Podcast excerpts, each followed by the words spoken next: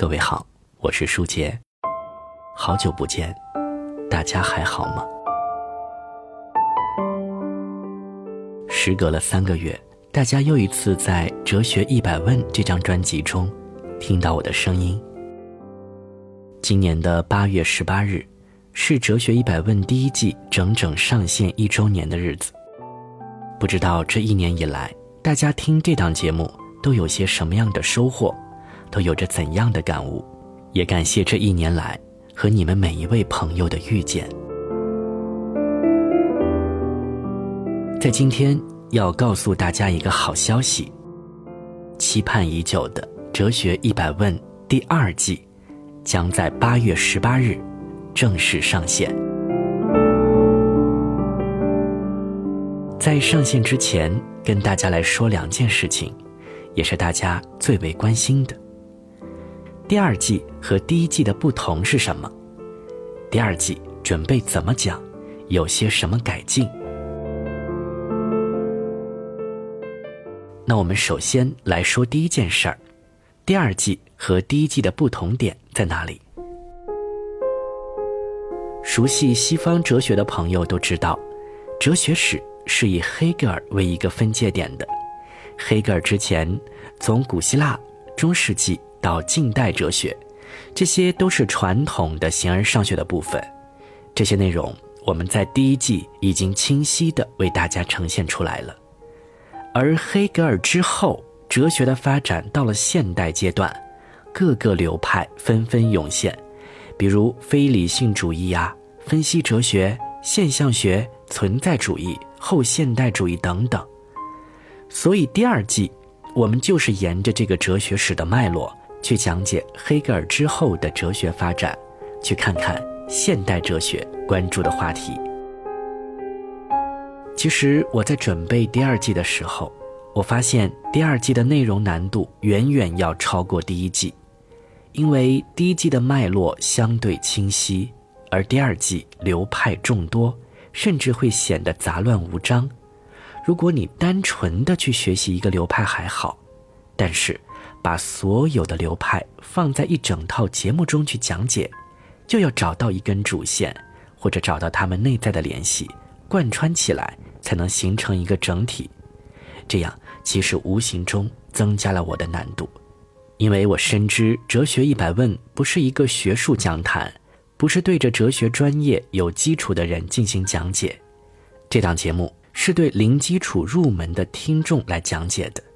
既不能讲得太过学院派，不能太过晦涩，又不能太过零散，东一榔头西一棒子的，需要把那些哲学家晦涩的内容转换成大家能听懂的语言，并且还要呈现出一个清晰流畅的哲学脉络，展现出一个美妙的哲学发展历程，所以这个难度可想而知。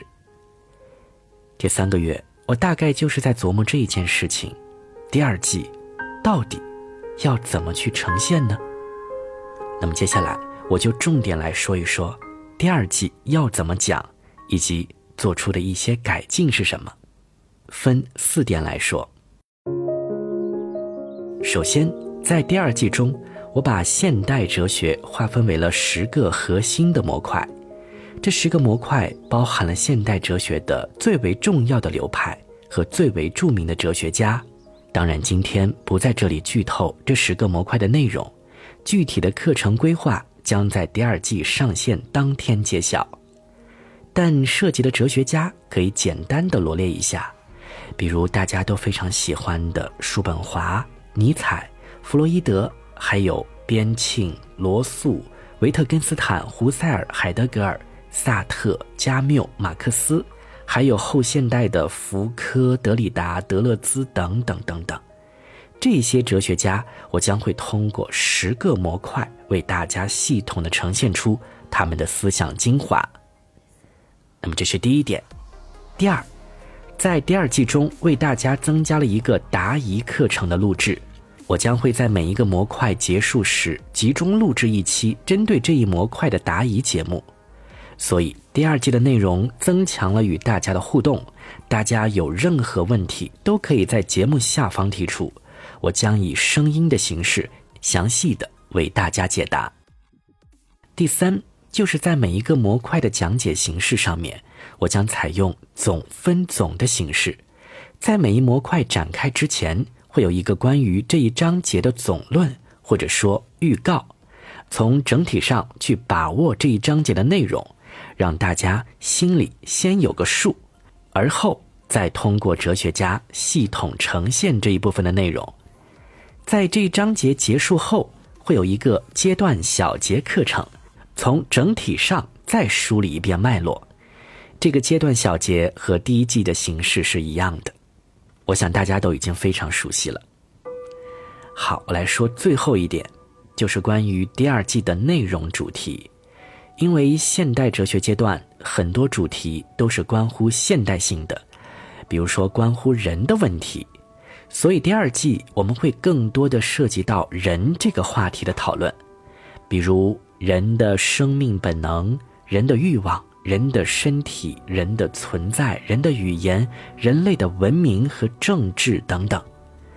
可以说，第二季的内容有时会让你热血沸腾，有时又会让你冷静沉思。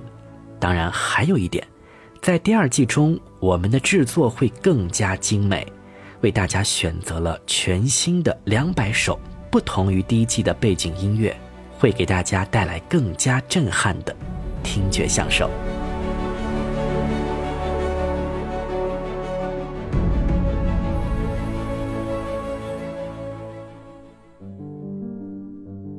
好，以上就是今天跟大家做的一个汇报。其实这一年以来，我做这档节目也有很多的收获，对哲学也有了全新的感悟。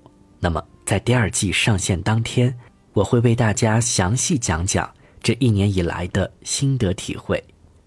做这档节目是极其耗脑力和体力的，但我认为它是非常值得的，为大家打开了一扇通向哲学的大门。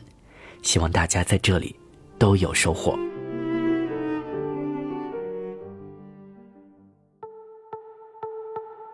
好了，今天就说这么多吧。大家可以在这期节目下方留言，说一说大家听完第一季的课程，你都有什么收获，或者你对哲学有着怎样的领悟？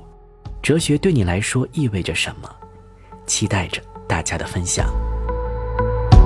最后，还是再次跟大家预告一下，《哲学一百问》第二季八月十八日正式上线，也欢迎你们。